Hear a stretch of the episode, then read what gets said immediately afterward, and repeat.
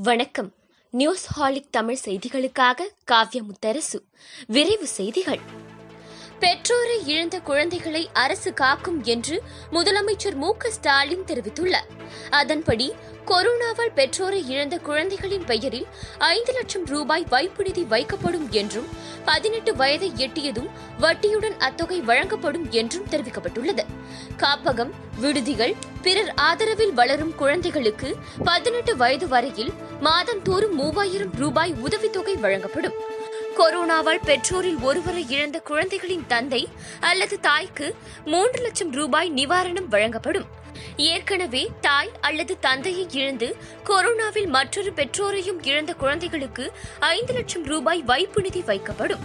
பெற்றோர்களை இழந்த குழந்தைகளுக்கு பட்டப்படிப்பு வரை கல்வி கட்டணத்தை அரசே ஏற்கும் என்றும் அவர் தெரிவித்துள்ளார்.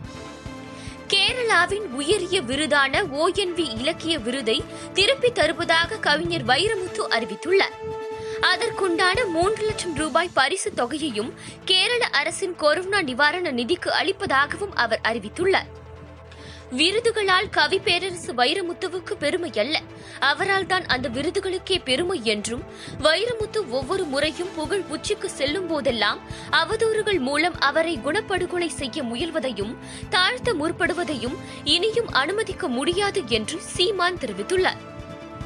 புயல் பாதிப்பை மதிப்பிட வந்த பிரதமர் நரேந்திர மோடியை மேற்கு வங்க முதலமைச்சர் மமதா பானர்ஜி அவமதித்துவிட்டார் பிரதமர் மோடியை ஒட்டுமொத்த நாடே பின்பற்றுகிறது. ஆனால் அவரை மமதா பானர்ஜி அவமதித்து உள்ளார் என்று மத்திய பிரதேச மாநில முதலமைச்சர் சிவராஜ் சிங் சௌஹான் கடும் கண்டனம் தெரிவித்துள்ளார். புயல் பாதிப்பு தொடர்பாக பிரதமர் மற்றும் மாநில முதலமைச்சர்களுக்கு இடையே ஆன ஆய்வுக் கூட்டத்தில் பாஜக தலைவர்கள் ஆளுநர்களுக்கு என்ன வேலை? பிரதமரிடம் கேட்டுவிட்டே கூட்டத்தில் இருந்து கிளம்பினேன். அதன் பின்பு காலி செயர்களை புகைப்படம் எடுத்து என்னை அவமானப்படுத்துகின்றனர் என்று மேற்கு வங்க முதலமைச்சர் மம்தா பானர்ஜி தெரிவித்துள்ளார். மத்திய அரசு கொண்டு வந்த குடியுரிமை திருத்த சட்டம் அமலுக்கு வந்தது. அதன்படி குஜராத் சத்தீஸ்கர் ராஜஸ்தான் ஆகிய மாநிலங்களில் வசித்து வரும் ஆப்கானிஸ்தான் வங்காளதேசம் பாகிஸ்தானை சேர்ந்த இஸ்லாமியர்கள் அல்லாத சிறுபான்மையினருக்கு விரைவில் இந்திய குடியுரிமை வழங்கப்பட உள்ளதாக தெரிவிக்கப்பட்டுள்ளது.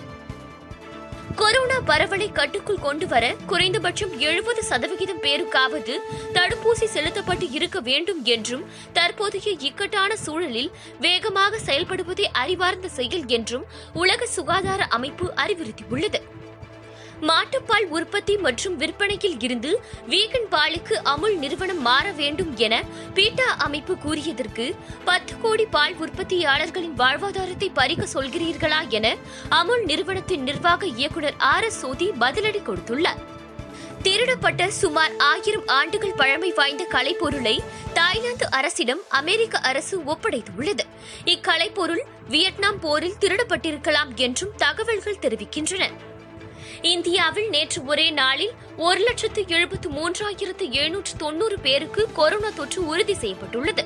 நாற்பத்து ஐந்து நாட்களுக்கு பிறகு தினசரி பாதிப்பு இரண்டு லட்சத்துக்கும் கீழ் குறைந்துள்ளது. கொரோனாவால் பெற்றோரை இழந்து தவிக்கும் குழந்தைகளின் நலனுக்காக நிதியுதவி திட்டத்தை முதலமைச்சர் மு க ஸ்டாலின் அறிவித்திருப்பதை மக்கள் நீதி மையம் தலைவர் கமல் ஹாசன் வரவேற்றுள்ளார். இந்தியாவின் புதிய டிஜிட்டல் கொள்கைகளை முழுமையாக ஏற்றுக்கொள்வதாக ஃபேஸ்புக் கூகுள் வாட்ஸ்அப் ஆகிய நிறுவனங்கள் தெரிவித்துள்ளன. புதிய கொள்கைகளின்படி கட்டாயம் நியமிக்க வேண்டிய தனி அதிகாரிகளை நியமிப்பதாகவும் அவை அறிவித்துள்ளன. மீதமுள்ள ஐபிஎல் போட்டிகள் ஐக்கிய அரபு அமீரகத்தில் நடைபெறும் என பிசிசிஐ துணைத் தலைவர் ராஜீவ் சுக்லா தெரிவித்துள்ளார். நடிகர் தனுஷ் நடிப்பில் உருவாகியுள்ள ஜகமே தந்திரம் திரைப்படத்தின் முன்னோட்டம் ஜூன் ஒன்றாம் தேதியில் வெளியிடப்படும் என படக்குழு அறிவித்துள்ளது. ஹாரி பாட்டர் படத்தில் வரக்கூடிய அனைத்து பொருட்களும் அடங்கிய கடை அமெரிக்காவின் நியூயார்க்கில் வரும் ஜூன் மூன்றாம் தேதி திறக்கப்பட உள்ளது. தமிழகத்தில் வெப்பசலனம் காரணமாக மே முப்பதாம் தேதி முதல் நான்கு நாட்களுக்கு மழைக்கு வாய்ப்புள்ளதாக சென்னை வானிலை ஆய்வு மையம் தெரிவித்துள்ளது. இத்துடன் இந்த செய்தி தொகுப்பு நிறைவடைந்தது. நன்றி வணக்கம்.